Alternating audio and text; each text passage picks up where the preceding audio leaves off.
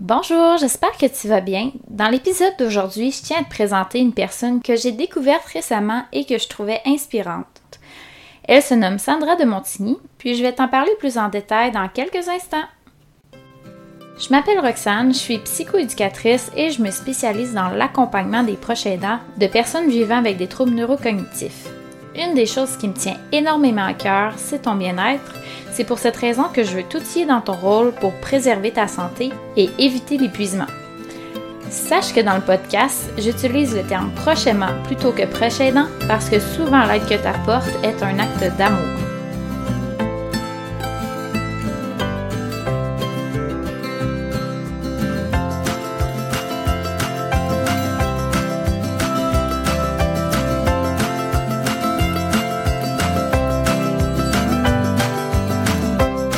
Depuis mon retour au travail auprès des proches aimants, j'ai pris conscience que je ne suis pas assez informée sur le ressenti puis la réalité des personnes qui vivent avec un trouble neurocognitif.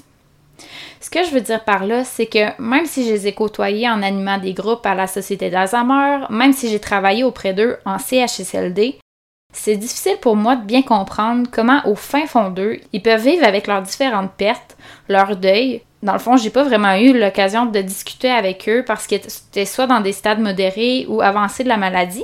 Aussi, soit c'était pas possible d'aborder le sujet parce que le contexte n'était pas nécessairement adéquat, puis ça favorisait pas ce genre de discussion-là.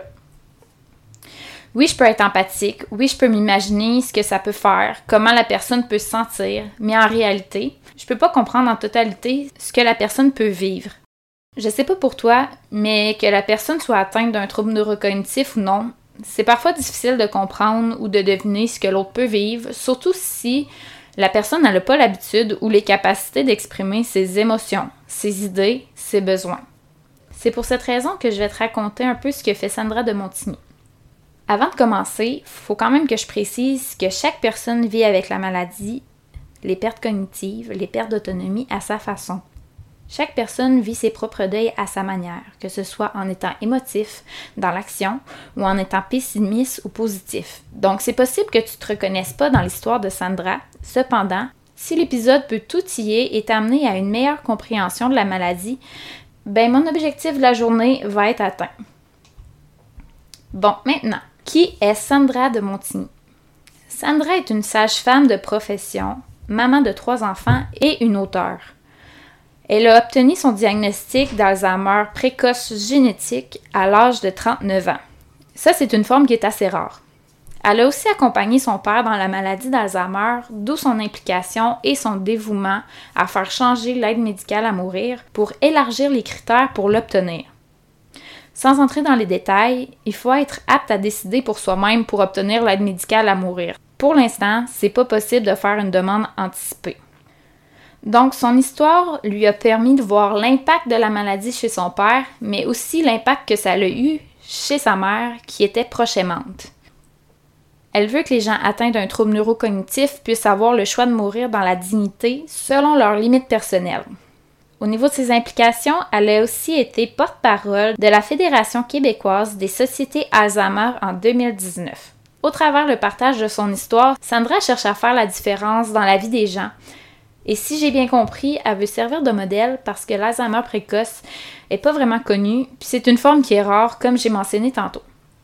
Donc, plusieurs personnes ont déjà été consultées et retournées à leur maison sans évaluation plus poussée parce qu'elles étaient considérées comme trop jeunes pour avoir la maladie, considérant qu'en général, une maladie d'Alzheimer ou des troubles neurocognitifs, on voit ça plus souvent chez des personnes âgées. On les ramenait souvent vers des causes contextuelles. Donc, euh, la personne était trop fatiguée, elle devait faire une dépression, elle devait vivre une période de stress ou toute autre raison qui amenait que le trouble pouvait être réversible. Je vais maintenant te nommer quelques endroits où tu peux la retrouver pour la rencontrer et en apprendre un peu plus sur elle, sur ce qu'elle fait. Donc, Sandra a créé une page Facebook en deux mille dix-huit qui se nomme « Je vis avec l'Alzheimer précoce ». Sur cette page-là, elle fait des directs où elle parle ouvertement de son vécu sur la maladie, de l'accompagnement qu'elle reçoit avec sa famille, des ressources professionnelles aussi qui l'aident dans le processus de la maladie.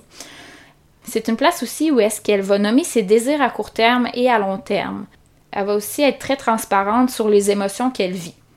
les directs qu'elle fait sur sa page Facebook, c'est aussi un temps pour elle de répondre aux questions qu'elle reçoit. Fait qu'elle prend vraiment le temps de répondre aux questions que les gens lui écrivent. Sa famille l'aide beaucoup à répondre aux questions si elle, elle ne peut pas. Sur la page Facebook, elle donne aussi plusieurs astuces qu'elle et sa famille ont mis en place selon les pertes cognitives qu'elle a, selon ses pertes d'autonomie. Par exemple, elle parle dans l'un de ses directs de l'application MediSafe qui va l'aider dans sa prise de médicaments. Donc, elle va aborder comment qu'elle l'a trouvé, puis comment qu'elle l'utilise aussi. Ça peut peut-être te donner des astuces pour t'adapter au quotidien avec ton proche. Elle aborde aussi différentes stratégies de communication qu'elle a mises en place avec son entourage pour justement qu'ils se comprennent mieux. Il y a un autre exemple de perte d'autonomie qui m'a vraiment marquée quand que je l'ai écoutée. Euh, dans le fond, elle expliquait dans une de ses vidéos comment elle perdait son temps au quotidien parce qu'elle a de la difficulté à faire ses routines puis à faire des choses qu'habituellement, c'est super simple. Euh, elle parlait de son brossage de dents, exemple sa routine de soir. Euh, elle commence à se brosser les dents, puis là, tout d'un coup, elle se fait distraire par son chat. Donc, elle va voir son chat, elle le flatte, elle prend du temps avec lui. Puis là, elle revient à sa routine du soir. Mais là, elle ne sait plus si elle a brossé ses dents. Puis là, elle se dit, ben, je dois pas l'avoir fait. Donc, elle recommence à se brosser les dents. Mais finalement, elle fait une ou deux ou trois fois la même chose. Fait que c'est pour ça que pour elle, elle trouvait que ça, elle perdait du temps. Donc, je trouvais que c'était un bel exemple pour imaginer un petit peu ce qu'elle peut vivre euh, au quotidien. Puis ce que toi aussi, probablement, que tu as vécu des choses similaires ou que tu vas en vivre. Finalement, sur sa page Facebook, elle nous offre aussi des témoignages, différents documentaires sur la maladie précoce, des informations sur l'aide médicale à mourir. Comme je te disais tantôt, elle milite vraiment pour modifier les critères d'admissibilité à ce type de traitement-là. Tantôt, je t'ai dit que Sandra était une auteure. En fait, elle a écrit un livre en lien avec les différentes parties de sa vie qui ont été marquantes pour elle, puis c'est aussi en lien avec justement son diagnostic de la maladie d'Alzheimer. Le livre se nomme « L'urgence de vivre ». Puis il est, paru en, il est paru en deux mille vingt. J'ai pas fini de le lire, mais je le trouve vraiment pertinent si jamais tu cherches des images pour mieux comprendre le vécu de ton proche. Finalement, elle a fait partie d'un documentaire qui se nomme « L'oubli en héritage » qui est, qui est paru en deux mille vingt et un. Bruno Savard et son équipe de tournage, pendant trois ans, euh, ils l'ont suivi dans ses rendez-vous médicaux.